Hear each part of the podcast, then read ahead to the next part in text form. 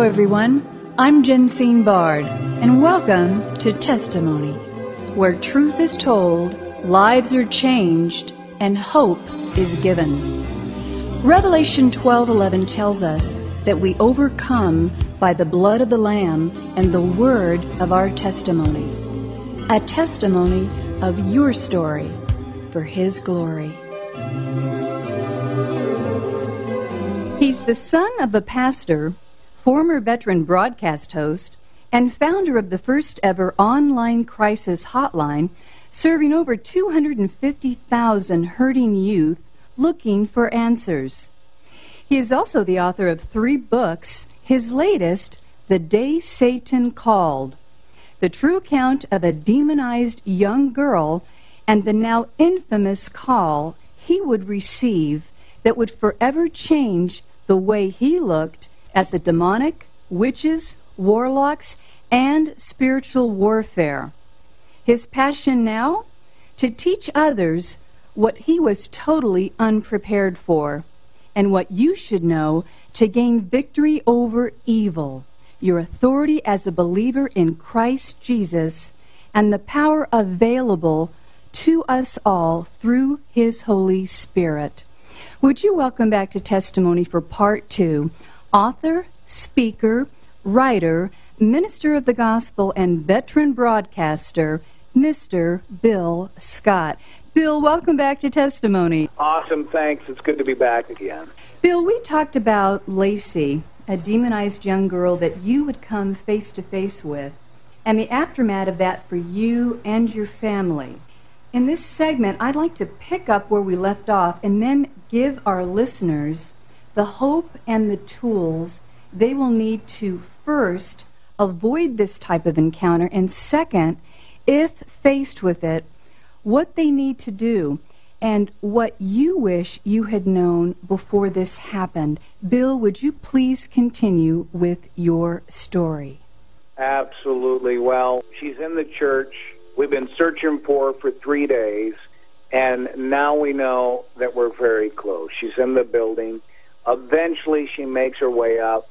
We begin to pray, and at the same time, other witches are showing up looking for Lacey. I'm thinking, can I really believe this with my own eyes? Security is ushering them off the property, not to cause problems. And yet, here we are with a young lady who is very angered. She's very distressed. There, there are men's voices talking out of her. This wasn't my deal. I mean, I didn't grow up with any knowledge of any of this, and I'm confronted with this lady literally freaking out on me. And, you know, I wish I would have known growing up, one, I always heard that greater is he that is in me than he that is in the world. But really, until you begin to unpack that, it doesn't mean a lot. I didn't know really how to walk in the authority that God had given me over Satan. I believed that there was authority, but I didn't know how to walk in it, and I didn't know how to tap into it at first. Praise God, I had a friend alongside with me that night that had some experience in spiritual warfare, and I, I watched him take control of the situation. I watched him battle back and forth with these demons that were talking out of her. I mean, I'd never seen evil in person like this. It was literally like watching a horror movie. And we did this all night long. At the end of the morning, long story short, and I, I, I, it's more detailed in the book, but I ended up bringing her home. Not a good idea. Should never have done that, but I wanted to win this battle. I knew she couldn't return to where she came from, especially after now seeking out Christ. And so we took her home which was really opening Pandora's box in our home for all sorts of demonic activity. And again, I, I, I couldn't find a lot of people that knew what to do. Now, you might be thinking, okay, there's probably not a chance that I'm going to meet uh, a, a witch or a high priestess of any satanic coven. I'm definitely not going to bring them home if I did. And I just don't see myself in, in what you're talking about.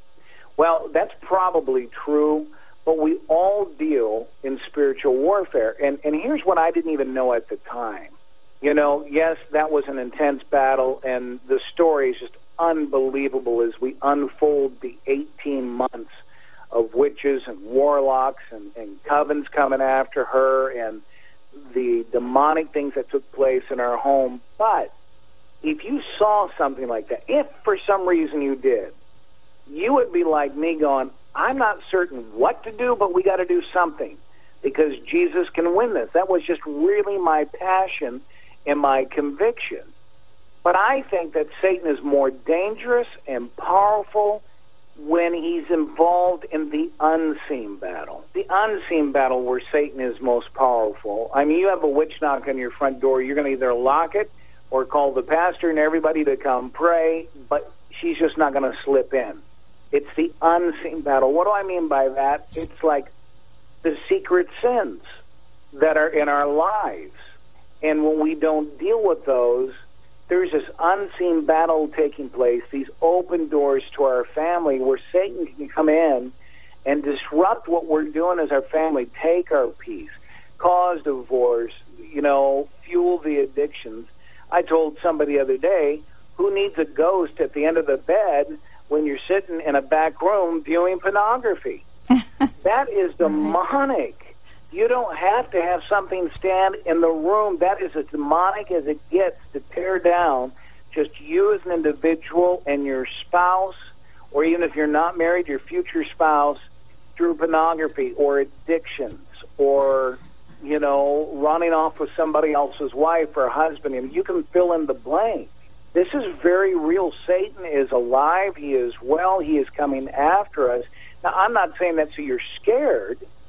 I'm saying it so, according to Ephesians chapter 6, you put on the full armor of God. I mean, I don't know how we missed that verse. The Bible says, hey, it's not flesh and blood you deal with, meaning it's not your next door neighbor or just your boss. There is something way beyond that. And it's principalities, it's demonic things that are coming at us.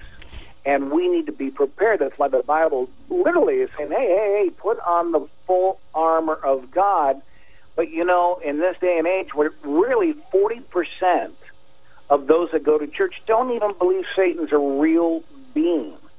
It's just a symbol for evil. Well, we've let our guard down.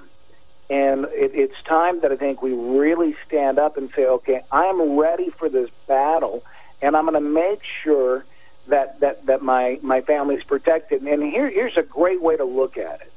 You know, King David in the Old Testament, he grew up. He was a man's man. I mean, dear Lord, he, he, he slayed a lion and a bear with his bare hands. Then he takes on Goliath with a few stones as a teenager. And then he wins many other battles. David is just a real hero when it comes to battles. But that's not where he fell in the Bible. He fell in the quiet of the evening in his own home. He thought the battle and enemy was far away, and that's when Satan took him out. It was an unseen battle with Bathsheba. Another great example, Achan, who was in Joshua's army. He was one of the top guys, and they said, let's go destroy the city, but this time we don't take anything from the city. None of the money, none of the leftovers. We leave it because God has said it's a cursed city. Well, he goes and, and he wins the battle. He kills the enemy, but with his secret sin, he takes some of the stash and buries it in his tent. And sometimes we think, my secret sin is my sin. It doesn't hurt my kids, my spouse.